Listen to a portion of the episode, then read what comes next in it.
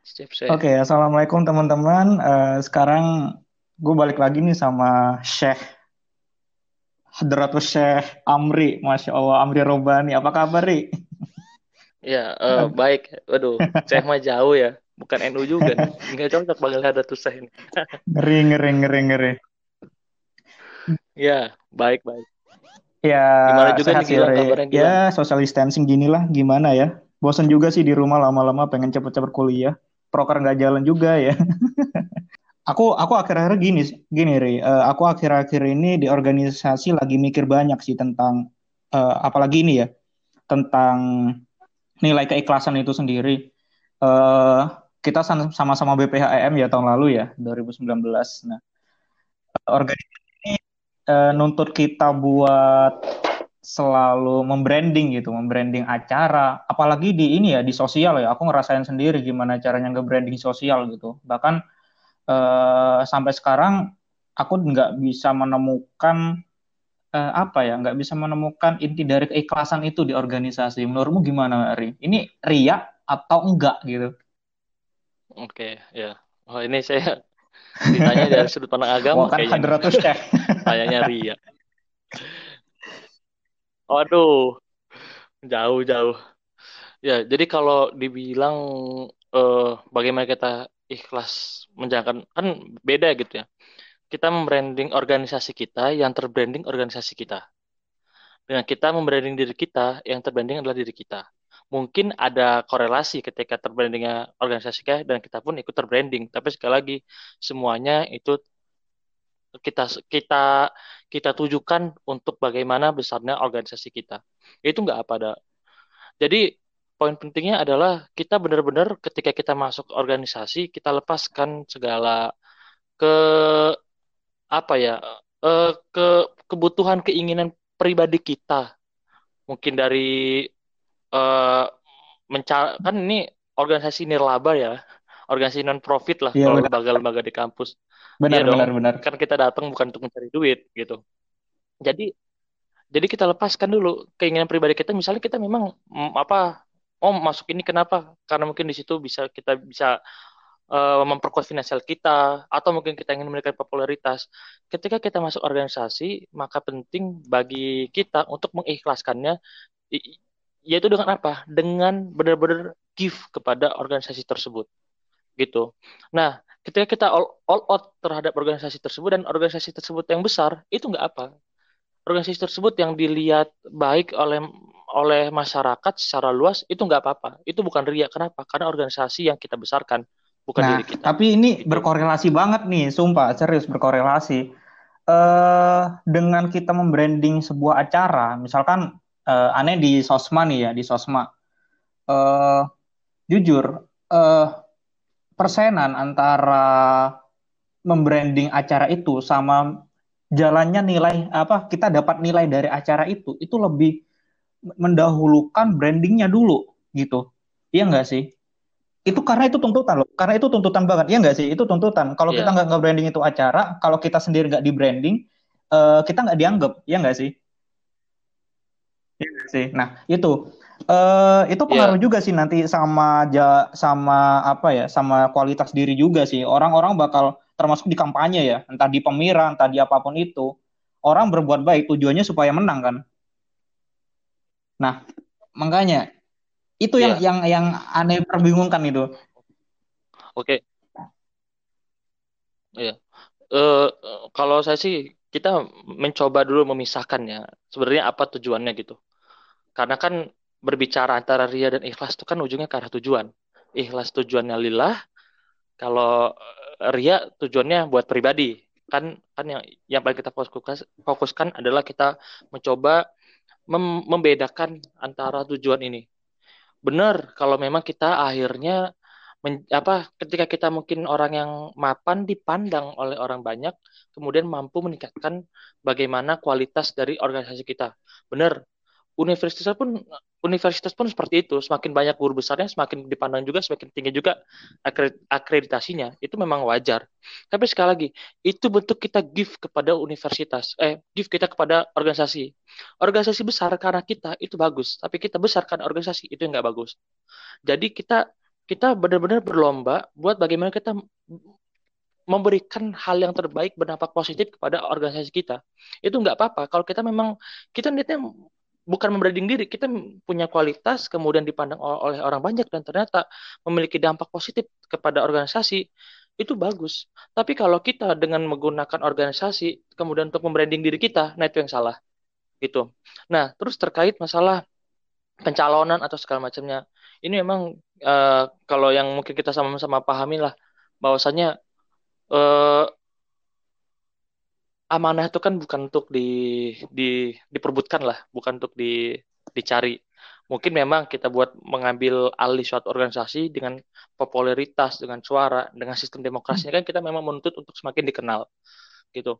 Itu itu hal yang harus kita pahami bahwasanya kita maju bukan karena keinginan pribadi, karena panggilan, gitu. Pemimpin zolim itu ada dua, yang pertama dia yang layak, tapi dia menyerahkan suatu kepemimpinan kepada orang yang tidak lebih layak dari dia. Dan kedua, dia yang tidak layak, tapi dia dan dia sadar ada yang lebih layak di antara dia, tapi dia memberanikan diri untuk ambil amanah tersebut. Nah, jadi jadi menurut saya kalau memang per, apa branding itu ujungnya apa ujungnya tujuannya adalah sebagai gift kita kepada organisasi itu nggak apa-apa. Tapi kalau kita memang akhirnya membranding diri untuk dapat organisasi itu itu yang salah gitu untuk mendapatkan bukan nah, untuk memberikan. Benar, benar.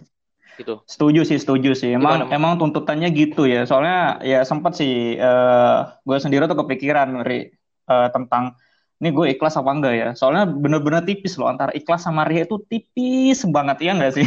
Ngerasain juga enggak sih kemarin di EM? ya enggak sih? Tipis ya. banget. Ya Allah ini bener, ini bener, ini dicatat enggak ya gitu? Ya ya udahlah bodo amat gitu masalah gitu. Yang penting ya udah jalan aja. Nah berbicara masalah kualitas pemimpin, setuju nggak dengan adanya nepotisme? Uh, kualitas pemimpin setuju yeah. atau enggak dengan masalah nepotisme? Sebenarnya kita tuh uh, ini agak sulit ya buat buat saya jawab sebagai saya mungkin belum pengalaman jauh dibanding orang-orang yang di luar sana gitu. Tapi pribadi nepotisme itu kan kalau memang kita tahu kualitas seseorang, kita tahu kualitas tanpa dia memandang satu background, tanpa kita mungkin memandang satu ras, tapi kita memandang satu agama, kita tahu dia karena pernah kenal dia dengan etos kerjanya, maka nggak apa-apa kita merekomendasikan. Karena pun di kalaupun kita mau apa ya zaman sekarang tuh banyak banget surat rekomendasi kenapa? Karena itu menjamin kualitas seseorang. Kita mau ngelamar kerja kan banyak kan lewat surat rekomendasi juga lamar beasiswa pakai surat rekomendasi lamar uh, ya kerja di banyak instansi lewat rekomendasi. Kenapa? Karena itu sebagai salah satu celah kita untuk memang uh, diakui kualitasnya. Kalau memang nepotismenya hanya hanya pada titik kita mengenal dia dengan etos kerjanya. Tapi kalau nepotisme itu selain itu nah itu yang salah. Jadi misalnya kita memang uh, ya kenal dia karena karena dia teman gitu. Karena dia satu golongan karena dia satu pemahaman karena dia mungkin saudara nah itu yang salah. Jadi kalau memang nepotisme diartikannya sebagai kita lebih mengenal si A ini dibanding calon yang lain karena dia tuh kita kenal pernah kenal dia dan dia memiliki etos kerja yang bagus. Itu ya menurut saya iya yeah, setuju apa -apa, sih. Gitu. uh, dulu memang uh, aku ag agak anti-anti sedikit sama yang namanya nepotisme. Cuman lama-lama ya benar sih. Kalau kita semakin kena kena kalau misalkan nepotisme itu positif maksud aku nepotisme yang positif itu eh, yang penting orang itu berkualitas. Karena kalau misalkan kita nggak kenal orangnya nih terutama kalau kita screening nih ya screening screening ya kita dulu screening staff aku juga screening BPH kemarin. Kalau orang screening pasti membranding dirinya sebaik mungkin ya enggak sih? Itu. Benar cuma belum tentu iya. dominannya bukan diri sendiri. diri sebaik mungkin. Yeah. nah memang memang susah sih kita kalau misalkan jadi pemimpin uh, memang tempatnya salah dan serba salah pasti. Memang menarik sih uh, gimana keikhlasan dari seorang pemimpin itu uh, gimana tentang uh, kerja keras seorang pemimpin itu tentang pemikiran pemimpin itu itu nggak bisa kita uh, apa ya nggak bisa kita prediksi gitu ya nggak sih? Nah, uh, tapi tapi berbicara masa uh, Iya, benar. pemimpin ya di zaman Nabi nih ya. Aku aku aku bahkan mikir gini sih. Aku lebih aku yakin kualitas pemimpin zaman sekarang itu lebih uh, berkualitas daripada zamannya Nabi. Percaya nggak? Kualitas lebih berkualitas zaman daripada sekarang, zamannya Nabi. Ini kontroversi. Lebih. Ya, percaya nggak? Ya ini mungkin unpopular nah, opinion gitu ini, ya. Mau, mau tahu alasannya nggak? Uh, nih gini, ya, setuju nggak? Gimana, semakin gimana? maju negara, semakin rumit masalahnya. Semakin maju negara, semakin maju maju zaman, semakin rumit ya. masalahnya. Ya nggak? Ya. ya. Dulu, ya. dulu, dulu zaman ya, Umar. Nanti mungkin bisa dikoreksi ya, dikoreksi sama Amri nih kayaknya kisah-kisah nabinya banyak nih literasi. Waduh, masya Allah. Anak siroh ya. Uh, ja, dulu zaman Nabi sama zaman Khalifah ya. Uh, kita tahu ada salah satu Khalifah yang sampai difilmkan itu Umar namanya, Umar bin Khattab. Nah, mereka hanya beliau-beliau itu hanya menghadapi orang-orang miskin. Orang miskin zaman dulu apa sih? Uh, apa ininya tantangannya? Kelaparan sama mereka nggak punya rumah. Cuman dua itu kan? Ya nggak? Kelaparan nggak butuh rumah sama kesehatan itulah tiga yeah. itulah iya nggak bayangkan aku yeah, sekarang mikir loh orang miskin di tengah pandemi ini dengan kemajuan zaman sekarang anak kuliah coba udah lapar nggak punya duit susah tinggalnya kesehatannya terganggu kuotanya cuy iya nggak pemerintah juga harus mikir tentang kuota yeah. internet dan lain sebagainya sistem pendidikannya seperti apa terus sistem-sistem yang lain seperti apa, lingkungannya seperti apa. Dan di zaman Rasul itu nggak ada, coy. Sistem-sistem kayak gini. Mereka hanya, mereka, beliau-beliau yang di atas in, kita ini, memikirkan gimana nih caranya rakyat nggak lapar. Itu aja kan. Dengan adanya zakat. Mungkin sekarang bisa nih diterapin zakat internet atau gimana, gue nggak tahu sih. itu lucu. Iya nggak sih? Iya nggak sih? Iya nggak sih? Setuju nggak, Ri? Gimana? Uh, ya ini saya berpendapat ya kalau menurut saya tuh gini uh, kita harus ini mungkin peribahasa yang lumayan populer juga ya. Setiap pemimpin ada masanya nah, setiap benar. masa ada pemimpinnya. Ya itu benar-benar benar populer banget ya. Jadi kalau menurut saya itu tantangan di zaman dulu kita hanya bisa membayangkan seperti itu. Tapi kita belum tentu bisa merasakan sebenarnya seperti apa sih susahnya kita memang sekarang diberikan suatu ujian dengan kompleksnya masalah. Tapi kita juga diberkati dengan kompleksnya nah, fasilitas. Benar Jadi bagaimana bagaimana kita mengakomodir fasilitas-fasilitas ini untuk menyelesaikan masalah problem-problem ini. Di zaman Nabi, di zaman sahabat, di zaman zaman purbakala dulu, dahulu kala dulu tuh memang mereka uh, kompleksitas masalah itu nggak sekompleks di zaman sekarang, tapi fasilitas buat buat menyelesaikannya pun nggak bagus sekarang. Kita nggak nggak bicara tentang masalah internet saja gitu.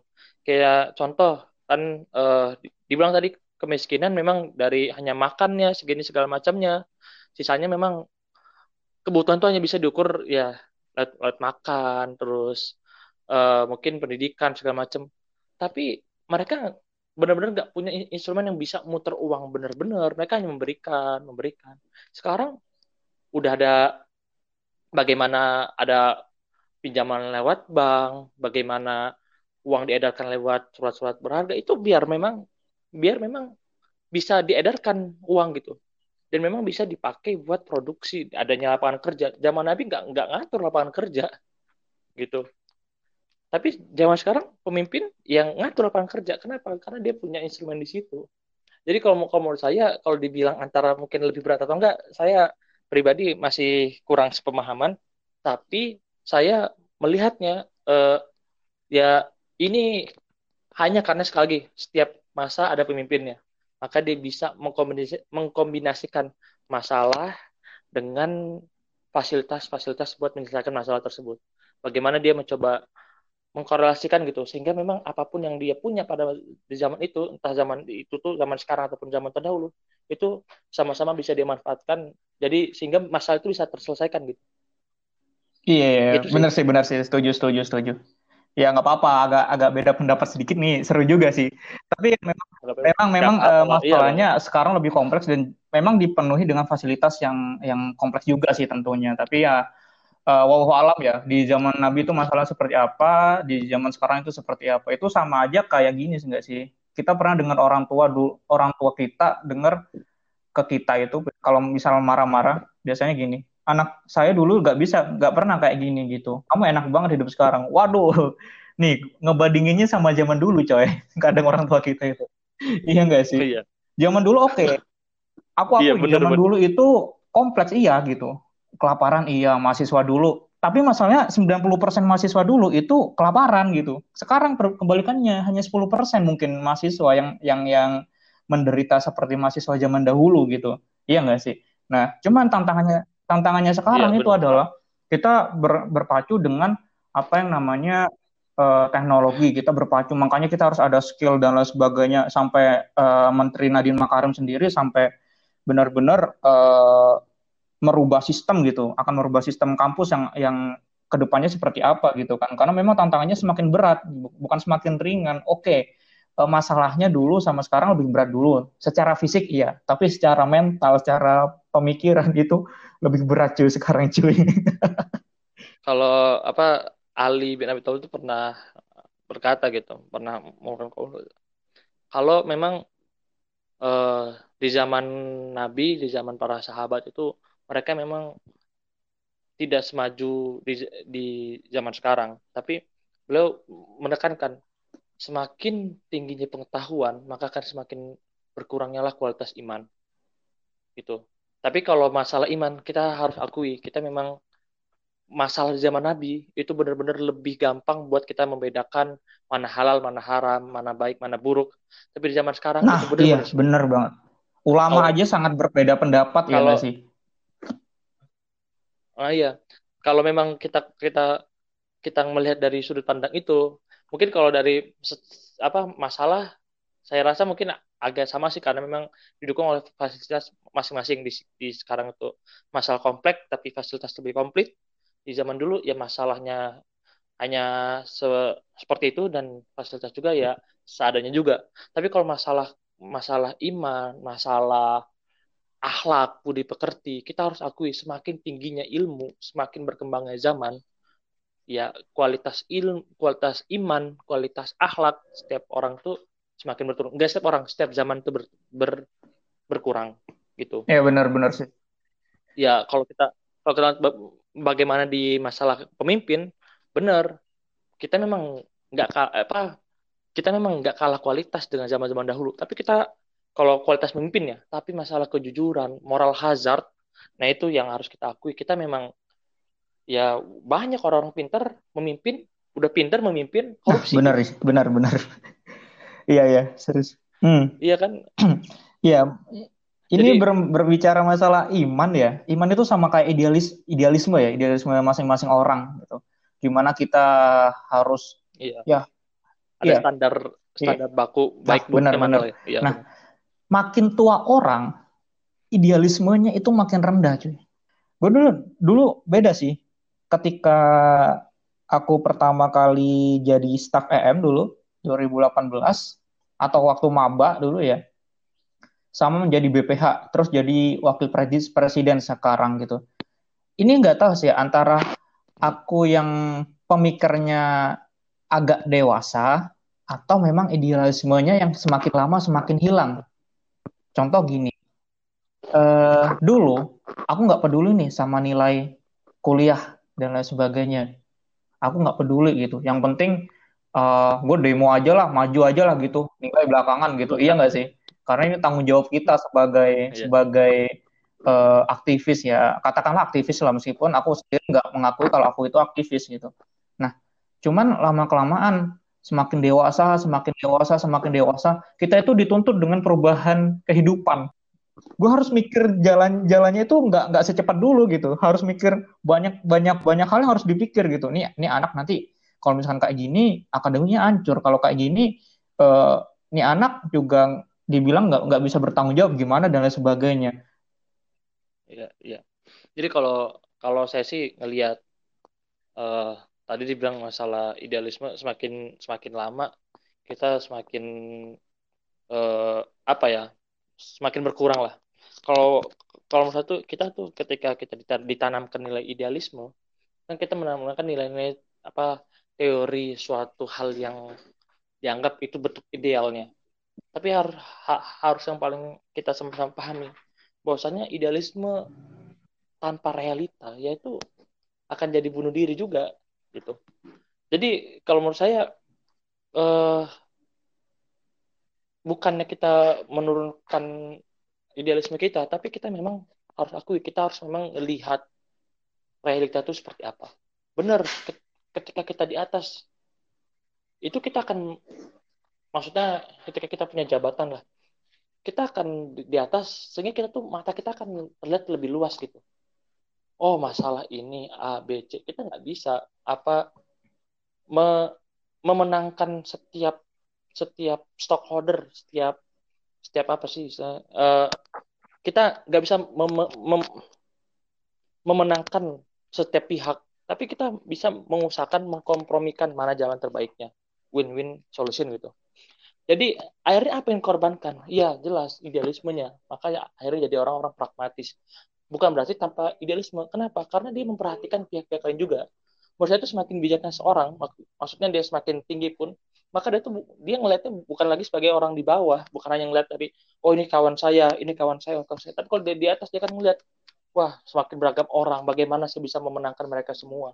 Orang-orang yang teriak-teriak masalah Islam Islam apa Islam adalah uh, apa harga mati segala macam. Ketika dia ngelihat oh ini banyak orang-orang Islam kita nggak bisa benar-benar memaksakan maka menurut saya semakin bijak itu dia malah bukan menghilangkan idealisme dia tapi dia bagaimana memperhatikan uh, pihak-pihak lain gitu. Nah memang kita akui ketika kita memang di atas akan akan memang tumbuh rasa rasa mungkin ria segala macam. Itu nggak bisa dipungkiri. Kenapa? Karena kita akan menjadi center attention gitu. Kita menjadi pusat perhatian ketika kita memang ada di atas.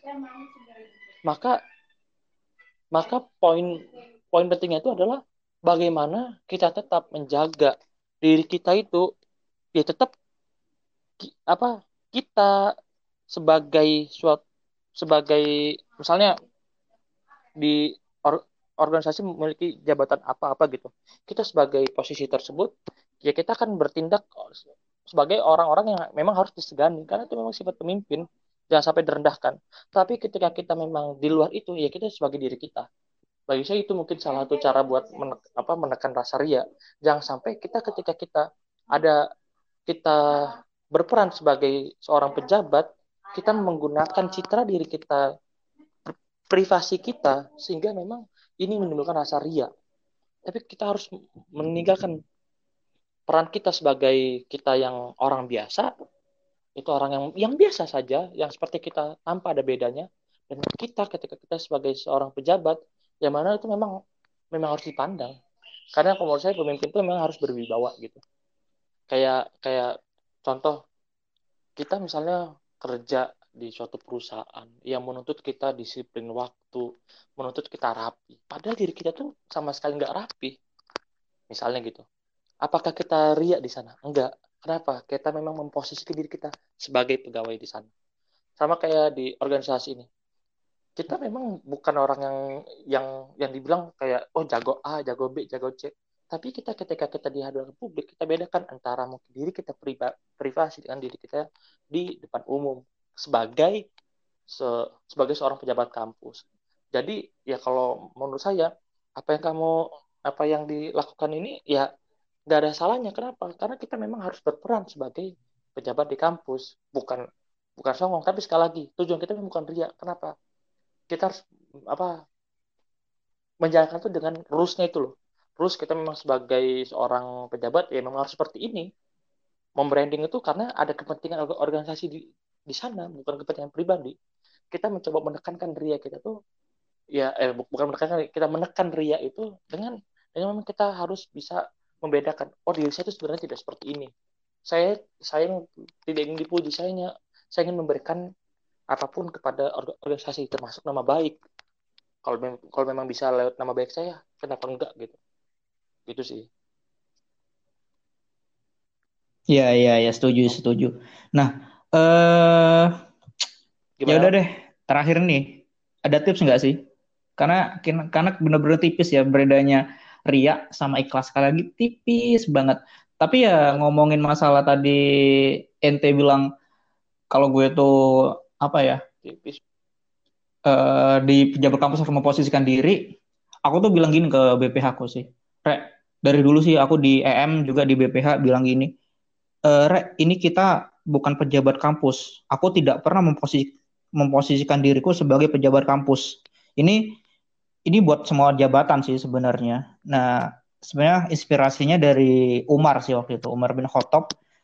Dia tidak memposisikan dirinya dia sebagai jabat pejabat, tapi memposisikan dia itu sebagai pelayan, bukan sebagai pejabat. Jadi beda antara pejabat, jabatan, oke, okay, pemimpin, jabatannya pemimpin, dia khalifah, beliau khalifah. Tapi khalifah pemimpinnya tugasnya apa? Melayani, coy. Aku bilang ke BP, gue bilang sama BP gue, Rek, kalian ini bukan pejabat kampus, tapi kalian pelayan kampus. Jadi jangan pernah merasa menjadi pejabat di sini. Jangan pernah merasa elit, menjadi elitis.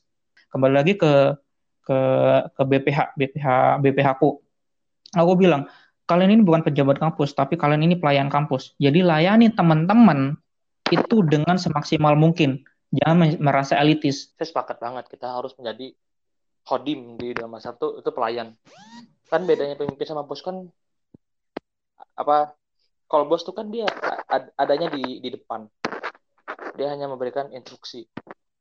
Tapi kalau pemimpin itu gak hanya di depan dia nggak hanya ngasih instruksi nggak hanya dipandang nggak hanya dilihat nggak hanya jadi uh, pusat perhatian. Tapi dia juga ada di ada di tengah di mana dia mengayomi membersamai membantu proses anggotanya. Dan juga ada di belakang. Mendorong kemauan tetap menjaga agar nggak keluar barisan. Jadi menurut saya itu benar. Di satu sisi memang tadi kita hanya menekankan pada hanya di depan saja ya kita nggak nggak ada bedanya. Hanya apa sebagai seorang bos, sebagai seorang mandor, hanya bisa ngoreksi-ngoreksi, hanya ada dua, komen, menyuruh, dan komen, hanya mengomentari gitu. Tapi kalau kita memang sebagai pemimpin, kita bisa memposisikan, diri kita ada di tengah bersama para anggota kita dan juga ada di belakang. Iya, yeah, setuju sih, setuju. Memang uh, orang nggak bakal tahu kalau dia nggak bakal jadi pemimpin ya. Benar sih. Pemimpin itu tugasnya berat. Setinggi tingginya Setuju nggak sih? Setingginya posisi yeah. kita di staff, entah lu jadi CO, CO kayak CO Raja Brawijaya atau CO acara gede-gede lah, CO Kampung Budaya. Di UB kan ada tiga nih ya, uh, Olimpiade Brawijaya, Raja Brawijaya, sama Kampung Budaya. Raja Brawijaya paling gede. Itu rasanya beda coy, serius, ya nggak sih? Posisinya beda sama seorang pemimpin. Pemimpin tuh harus mikir panjang banget gitu kan. Ya udah, makasih Hadratus Syekh Amri Robbani udah nemenin podcast kali ini. Masya Allah. Oke teman-teman, uh, terima kasih uh, sudah mendengarkan podcast. Ini yang keberapa ya? Mungkin yang ketiga ya, ketiga atau keempat. Uh, nanti kita bakal lebih bahas yang seru lagi. Amri juga bakal gue undang lagi dengan tema yang berbeda tentunya. Sukses Amri uh, buat karir dakwahnya. Waduh, bukan karir juga sih itu. Masya Allah, aja. kewajiban seorang muslim ya. Oke, terima kasih Amri, eh, terima kasih teman-teman udah iya, dengerin. Sampai jumpa di podcast di podcast selanjutnya.